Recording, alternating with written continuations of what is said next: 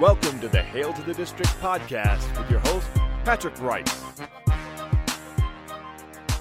Hello, and welcome to another episode of Hail to the District, a midweek version of this. Uh, it'll be fairly quick, but uh, in lieu of the trade deadline uh, closing at, at 4 p.m. on Tuesday, uh, I figured we'd bring you some trade deadline thoughts after uh, Rajan had some thoughts on Sunday about the Kerrigan report and, you know, as we usher in the second half of the season, we can talk a little bit about why we made zero moves at the deadline and uh, about Kerrigan and Haskins and all that fun stuff. But, you know, let's dive into this kind of quickly here. My general trade deadline thoughts are this uh, I'm very pro with what we decided to do. Um, so, for those living under a rock in the Redskins world, we made no moves. So, Kerrigan's still on the team, Dwayne Haskins still on the team, Ryan Anderson still on the team. Uh, Fabian Moreau still on the team. Um, and I think generally that's probably the right decision. I think the reality is, is, is you know, we are in a rebuild. I don't think, as much as people want to claim there's been mixed, mixed messaging, I don't think um, there's any other way to look at this than we're in a rebuild. Um, so we weren't looking for any sort of rental. Uh, in fact, I think Rivera came out recently and said, um, uh, you know, I think the biggest thing when you look at it more more so than any, anything else, let's say we're trading for somebody and we hope that person has a number of years left on the contract and a good favorable contract for us in terms of our cap going forward. Uh, so pretty clear that you know Ron was looking if we were going to make any sort of deal, he was looking for players that were going to be here long term. So nothing uh, in terms of a rental and you know if we could have gotten some assets like like draft picks this year, maybe. But, you know, if we're being honest, we don't really have any assets to trade to begin with. So for as much as everyone wants to jump up and down saying we should have traded, we should have traded Kerrigan, we should have traded Haskins. Well, you know, I hate to be the bearer of bad news, but I just don't think that those players were going to net anything that was going to help us in this rebuild long term. Now, obviously the mixed messaging comes from when people say, well, you know, you're trying to win the division and, you know, look, we're only a game behind Philly you know, well, three quarters of a game, I guess, because they're tie. Uh, and it's a bad division, and there's nothing wrong with trying to win that. You can see in the post game after Dallas, Terry's speech when he says, "You know, we're right where we want to be. We're in the thick of it." It is perfectly okay to go and try to win that division at seven and nine. What is not okay is trying to win that division by selling your soul for immediate returns, uh, and you know, getting a player on an expiring contract that that wants out immediately or probably won't play as hard because he doesn't want to get hurt, things of that nature. Um, so at the end, you know, we made no moves. I think Rivera was very much looking to see if anyone would offer us something like kind of too good to be true. Uh, you know, like a third for Kerrigan or something, which obviously was never going to happen. Uh, or if, you know, someone had, you know, multiple years on their contract and Rivera felt that uh, he would have helped the team long term. I also think in that scenario, Rivera would have had to been familiar with the player, uh, a la like Eric Reid when he turned down our offer. I think one of the reasons Rivera asked him to come uh, to the team is you know just the familiarity with with each other. Uh, ultimately, that didn't happen, but I think it's an example of what Rivera was looking for. Uh, so so no moves, which I'm very pro. You know, I think the team is doing the right thing and trying to win this division, trying to win and establish a winning culture. Uh, but the reality is, it is still a rebuild. We are not a very good football team yet, though we are getting better, which is encouraging. Uh, now, in terms of what the Washington football team, I'm I say Redskins way too often. I'm sorry, but I'm not going to back down from it. Uh, it's 32 years of of being drilled into my head. Uh, let's start with the players that you know were technically on the market, and I'm going to start with um, with Dwayne Haskins. Look, nobody wants Dwayne Haskins as much as you want to sit here and say, well, he's a first round pick, uh, you know, he's won a couple of games, he's had a couple, you know, good games at the end of last year, he's got an NFL ready arm, all this fun stuff. And if anyone has been in Haskins' camp, it's me. I, I really wish he started all games, and part of me still wishes he does start. But, you know, now it's Air Raid Allen, uh, trademarked. Uh, and we're rolling with him. But look, Haskins, no one wants no one wants Haskins. You know, you have the Peter King report that basically said uh, everyone in the NFL laughed at Dan Snyder when we drafted Haskins 15th overall because most most uh, front offices had Haskins further down uh, on their on their draft boards, uh, and you know Haskins was a DC kid. He was friends with Snyder's you know son. All this fun stuff that goes into it. Uh, it was a bad draft pick, and hopefully Snyder will learn from it. Probably not, but hopefully you know he understands that the football people know what they're doing because the football people wanted Sweat, and we can see what he's doing. But my main point with Haskins is he's had three coaching staffs, and you didn't see any of them expressing, uh, you know, even a glimmer of of, you know, optimism that they would even want Haskins. Look, you have Gruden, Jay's down in Jacksonville uh, with Minch, uh, Gardner Minshew, uh, Minshew, excuse me, and you know we all know Jay wasn't going to trade for him. Jay didn't like Haskins from the moment we drafted him. Uh, but then it's the other two that really stand out to me. It's it's one for the Rams. They have Kevin O'Connell as their as their uh, offensive coordinator, and I, I, bet you they didn't even call us. And they were supposedly close. Now you're probably thinking to yourself, well, you know they have Goff and they don't need Haskins. I mean, talk about a good place to go and learn and, you know, kind of utilize his talents. Go learn under McVay. They, they could have gotten him for relatively cheap, probably. He wouldn't have had to play because of Goff, and it gives McVay someone cheap to kind of groom behind Goff. It made sense to me, uh, and um, the reality of the situation is I don't even think the Rams cared. Um, so Kevin O'Connell, who was arguably Dwayne's biggest advocate, and Haskins even said he wanted O'Connell to stay at, at the end of last season when we were going through this coaching transition.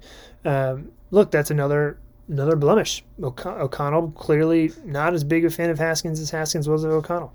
And lastly, lastly, I come back to Coach um, Coach Callahan. You know, he's back in in uh, in Cleveland now. Cleveland could use uh, a young asset behind um, Baker, and you know look, they could have called. The Rams could have called. We don't. We don't know that. My point is, is you have multiple training uh, coaching staffs around the league that apparently do not even want Haskins in any capacity. Um, they of the three training staffs, they've all or uh, coaching staffs, excuse me, and then includes Rivera. They've all cited his um, Haskins' work ethic. And I think, frankly, the NFL is aware of it. They know what's going on. No one had him very high on their board. Uh, and frankly, the Redskins weren't going to trade him for a sixth or seventh round pick. It just it's not worth it. So, so Haskins stays put. You know, and today uh, Rivera actually said he's going to stay at number three. He's going to stay and not dress on game day. Uh, but that's the reality. It's time to move on from Haskins. You know, we're he's just he's just kind of there. Um, you know, I'll touch on Ryan Anderson quickly. Ryan Anderson's been a kind of a bust of a pick. He's had his moments. I think he forced five fumbles last year, uh, and, and, and had five sacks and, and some limited time late. But no one was going to trade us anything worth value for Ryan Anderson. Uh, basically, he just sets the edge and he plays hard, and, and that's that. Um, but he's going to go somewhere else in the offseason. I, I wish him the best because I generally like him.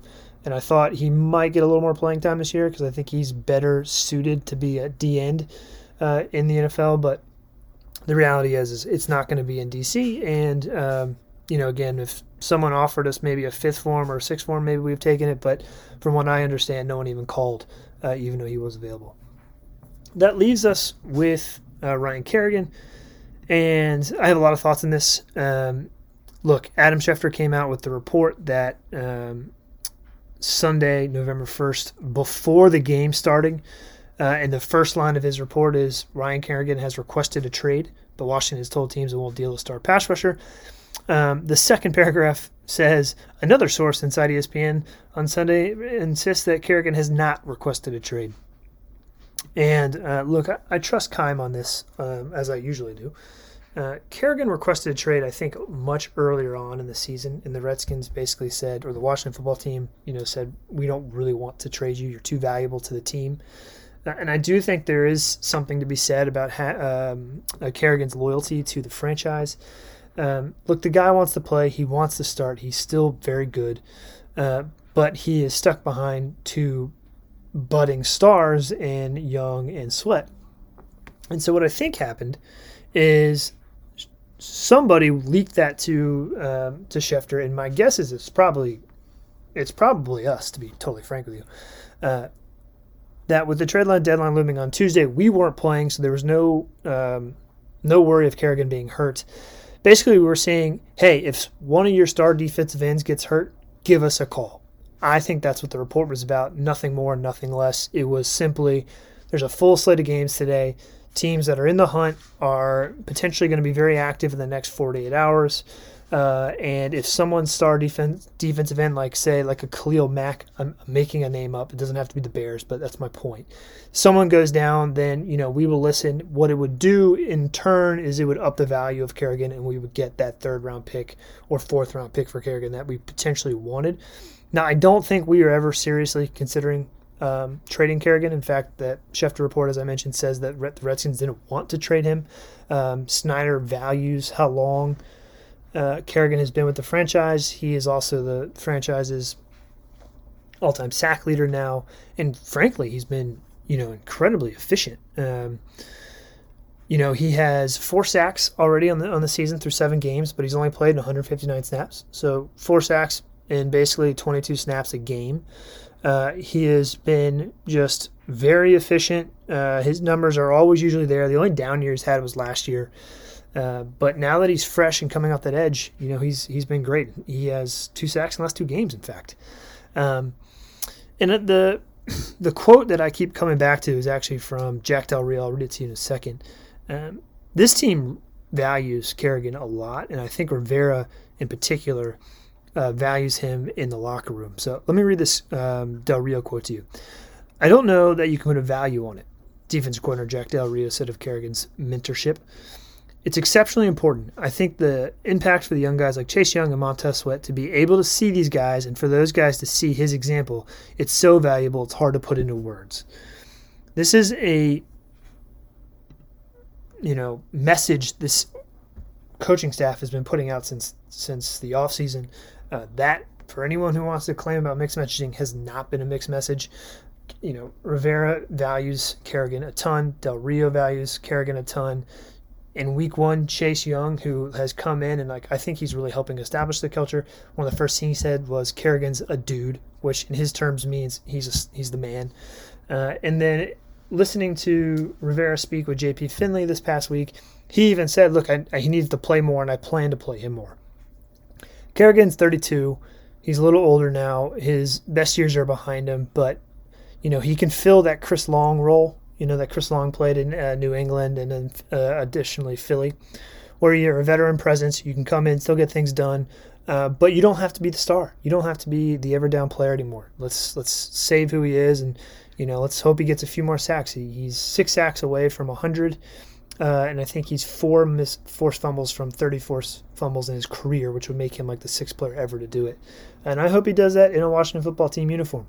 Um, so those are my thoughts. You know, if you want to run down them quickly, I was very pro um, making zero moves to the deadline. I think unless someone blew us away with an offer, we were never going to do anything. I do think this is a rebuild with a chance to win the division now, uh, and we're taking advantage of that.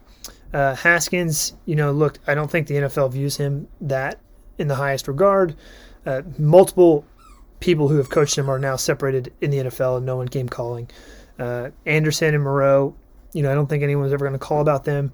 Uh, and then Kerrigan, I think he means too much to the franchise uh, to ever be traded. Now, smart franchise probably would have tried to trade him probably more aggressively, but I think again that report came the day of those games to simply say uh, we are open just in case of a catastrophic injury to um, you know one of your star players. Uh, but that's that. No moves. Very pro, and you know, I hope you guys have a nice rest of the week. I hope this gives you a little bit of a break from uh, the election, which is obviously wild. And, you know, we have the Giants this weekend, and, and hopefully we can get the W there and, and start talking about this division for serious. Uh, but thanks a lot. I'm Pat, and we'll talk soon.